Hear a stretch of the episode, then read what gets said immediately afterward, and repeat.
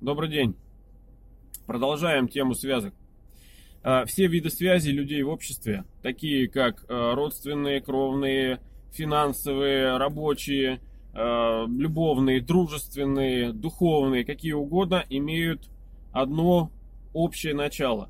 Это модель мышления, это психологическая связь, от них понятий с другими понятиями, предметов с понятиями и так далее. То есть то, о чем мы говорили. Если то. Значит, первичными э, связками и самыми мощными э, значит, являются те, которые получены вот как раз в тот период, когда мозг еще э, не накапливает какие-то воспоминания, а накапливает базовые знания и навыки, необходимые для жизни и для работы, для мышления. Э, в этот момент закладываются первичные источники связок, которые э, будут впоследствии являться как бы маяком для человека, тем более если человек особо не задумывается над тем, что он делает и не занимается саморазвитием. Я говорю о чем? Значит, родители являются базовыми источниками различных навыков, а по сути базовыми источниками связок, которые получает ребенок. Чтобы было совсем понятно, простой пример. Ребенок растет, значит, в семье, в семье происходят какие-то взаимоотношения, мама, папа и так далее. То есть произошло какое-то событие, да. Значит, например, мама сделала это, папа отреагировал вот так у ребенка, даже пускай там опосредованно, если он не пытается разобраться, но он уже видит реакцию события, а, значит, э, реакция, результат. И он выучивает этот алгоритм. И у него откладывается этот алгоритм. То есть, соответственно, чем э, чаще, чем э, эмоциональнее будет происходить, а что такое эмоциональнее? Это более серьезное воздействие на психику ребенка и более яркие его ощущения от этого.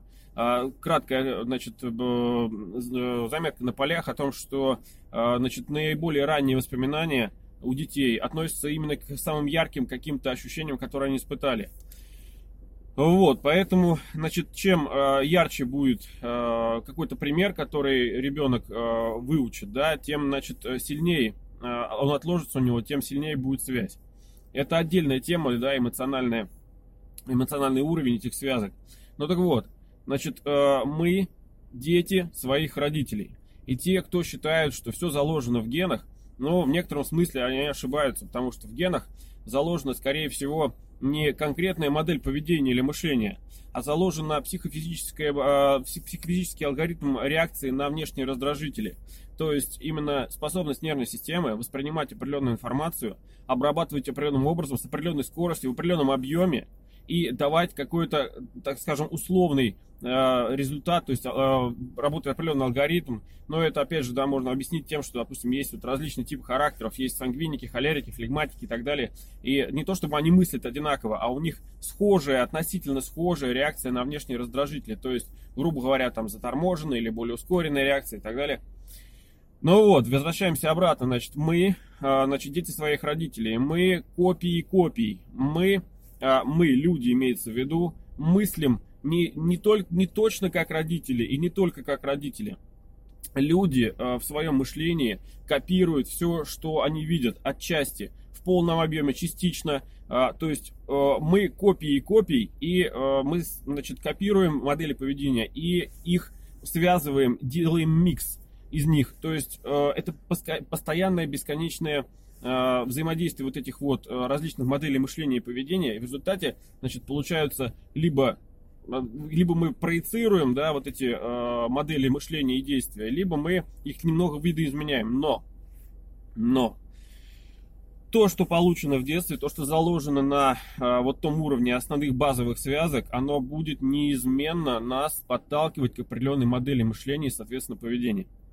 И поэтому, когда ребенок видит определенные а, отношения, допустим, сейчас поговорим о отношениях в семье между родителями, то у него это закладывается как базис отношений, это закладывается как алгоритм его мышления и поведения в похожих либо определенных ситуациях. То есть, когда потом впоследствии будут какие-то события, да, раздражители похожие, он может отреагировать, не может, а скорее всего отреагирует похожим образом. То есть, программа у него заложена была тогда.